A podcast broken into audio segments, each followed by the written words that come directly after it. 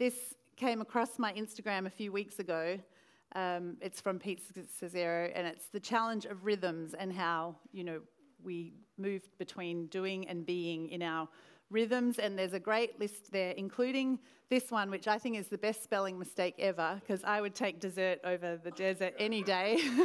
I'm always dessert. Like that's like there's no there's no swinging between city and dessert. That's um, but I just thought it would be fun to look at this list today, and it will lead to my thoughts on this passage. But um, uh, just to do a couple of them and think about your week this week. So maybe think about uh, this one.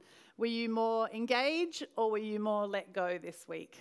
What was your rhythm? Did you swing engage side or let go side? Um, I love this one. Did you swim more or did you float this week? Float, swim being the do, float being the be.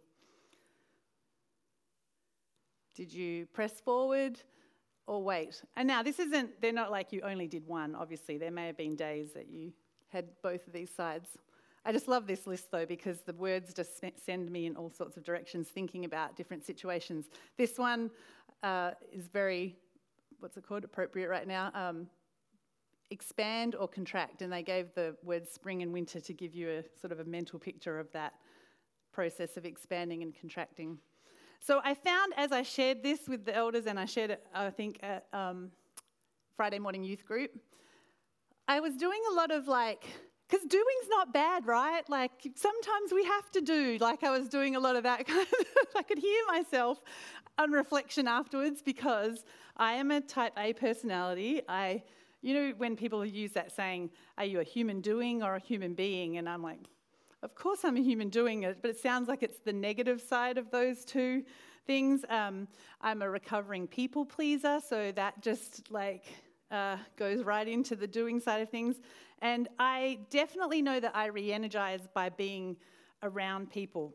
and often a being person or these be things um, are shown as like things that you got to do by yourself. And I'm like, it just goes against my natural like personality to want to embrace this kind of solitary um, recharging thing. So I, I was thinking more about this and my conversations with people. And then I listened to David's message on uh, from last Sunday, which was on this passage.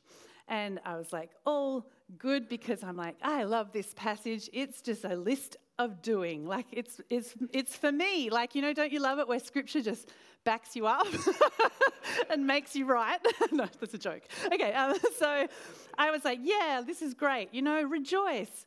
Don't be anxious, pray. And then it says, do it with thanks and petition, you know, and it says, think about these things. It's like all these actions things, and it's like, this is a list for me, you know, like I do it. And then David did his message. I don't know if you guys have ever had like an earthquake moment with scripture where you've read something so much and you think you know what it is, and then all of a sudden someone says something and it's like, like this earthquake comes. He said, There's four little words. No, first of all, he talked about that verse do not be anxious about anything. He said, You may send it sometimes, or people use it as a club sometimes. And it's like, don't be, don't be anxious, don't be worried, do this. And I'm like, I've, I've sent this verse, Marie, I've sent this verse to Marie in my prayer pod. I'm like, I wasn't wanting to use it as a club, like I wanted to encourage her. And, and um, David said, because there's four little words that come before do not be anxious. Can you guys see what the four little words are? The Lord is near. I'm like, I have never notice that that is the context for the verse that comes after it. When I send people this verse, I should be sending them, the Lord is near. I'm like, these verses went from doing verses to being verses. Like, this passage is about being in Jesus' company, it's like being in his presence. It's it's not a doing list. so I then, you can put the next slide up. I then have been doing, in general, some reading, but this week it's forced me into some more reading about doing mode and being mode. And, um, you know, Tom has been introducing us to a lot of brain science stuff this year, and we've been doing the joy things. I'm not necessarily going to speak to this slide, but I know some of you operate better when you can read the lists. Um, but this is some of the things that I learned about doing and being modes this week. There are two brain modes that we operate in, and it's a bit like um, when you drive a car around a city, you change modes and gears a lot, but you're not in two, two gears at once, usually. Okay, you're usually in, so we switch between these two gears as we go. So here are some things that I learned about doing and being modes. Doing and being modes have nothing to do with whether they accompany activity or no activity. You can have activity and no activity in both, okay? Being mode is not this special state where you all of a sudden have no activity.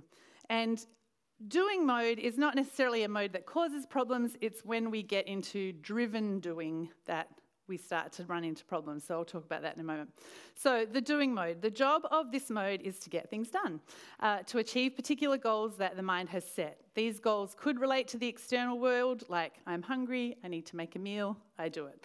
Or it could be about our internal self, like trying to or working towards feeling happy, not making mistakes, whatever it is. The being mode is about disengaging from the busy and it can focus fully on the present moment and experience and interact with all the senses and emotions that are part of the here and now. So, obviously, they have a different time focus. In doing, we often um, are trying to work out how we're going to act based on things that we know from the past and things that we're looking towards in the future. We're weighing up things, we're trying to reach a goal, and we use memories, we use um, experiences that we've had, and we work out how to proceed with that. As a result, you know, our mind travels a lot in doing mode, okay? It goes forward, it goes back. Um, it, it's always working in, in doing mode. In contrast, being mode uh, should be and is the nothing to do, nowhere to go mode. You can focus fully on the present, moment by moment experiences, whatever's happening right here, right now.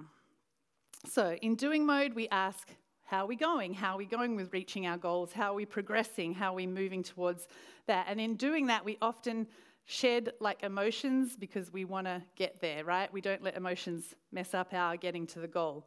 Whereas in being mode, because we have this like sense of freedom, we can uh, experience uh, fresh experiences, fresh emotions. We can let things unfold the way that they're meant to unfold.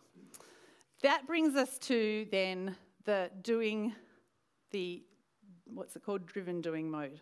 Okay, so we can see that the doing mode is not necessarily uh, a problem, except for when the doing mode volunteers for a job that it just can't do. All right? So when it's trying to solve something that you really can't and you go into driven mode. And we start feeling things like have to, must, should, ought to, need to. Now, this is where, back to the Philippians page that you're holding in front of you. There's that verse in the uh, verse 7 that says, don't be anxious, da, da, da, but the peace of God and the peace of God, which transcends all understanding, will guard your hearts, your minds in Christ Jesus. That verse sounds the complete opposite to being in a place of I must, I have to, I should, I need to, right? It's, it's the complete opposite of driven doing. It's a being passage. and this peace, Scruff, in his message when he shared this passage in, in Stratford, talked about shalom, peace, the completeness, shalom being peace that comes with being complete. And when you are sitting with Jesus, in the presence of Jesus, you are in right relationship with him. You have it's the job has been done. The relationship is complete. He's done all the work. There is no should, have to, must, or to. You are in the presence of Jesus who died for you, who died for your sins. He, he, he finished it all. That he brought and sits with you in that piece of relationship. So there goes my doing from that verse. And then the next, I'm like, but verse 8, come on. There's like all these think, thinking instructions. But what happens in driven doing mode is the currency that your mind goes into is that you're so busy thinking about how to solve a problem or take yourself to a place where you shouldn't be that your thoughts and concepts start appearing to be real to you whether they are or not. The anxiousness, the worry, the solutions that you're coming up with in your own uh, mind, they become real. And equally, um, your mind turns to just pulling things from different experiences you had and, and trying to make them fit into a place that they don't fit. So you read verse 8 Finally, whatever is true, whatever is noble, whatever is right, whatever is pure, whatever is lovely, whatever is admirable, if anything is excellent or praiseworthy, think about such things. It is like the antidote for driven doing mode. It's if you sit in Jesus' presence and you think about who he is, how lovely he is, how pure he is, how right he is, and all the parts of his character that fit into excellent and praiseworthy, that driven doing thoughts and, and solutions just evaporate or they be replaced with correct thinking. So we get to the last uh, part of this, which is uh, no, wait, I'm going to save that last part just a minute. Then, so then this whole thought of being near God and who God is brings us to the being mode side of things. I forgot about the being side of mode. The being mode is all about acceptance. It's about being um, in a place where you can accept what is happening. And this actually brought me back, Scott, to the week that we shared about lament, right? And that the moment of feeling, the moment of expressing where you are, is experiencing those emotions in the moment and, and being with God in those is this acceptance of, of where you are. And the willingness and allowing to let that be is part of being mode. This allowing comes when we realize we can't solve every problem, we can't necessarily get to a place of um, everything being tied up in a nice little bow um, when we want it to. But we have to sit in timing with God and sit in the moments with Him and let Him feel these things. So, the article that I was reading, one of the articles I was reading, summarized at the end this thing called doing mindfully. And I was like, yes, I finally get to have some part of this doing, okay? and it was basically taking I think this, these verses, and we can workshop this in a minute.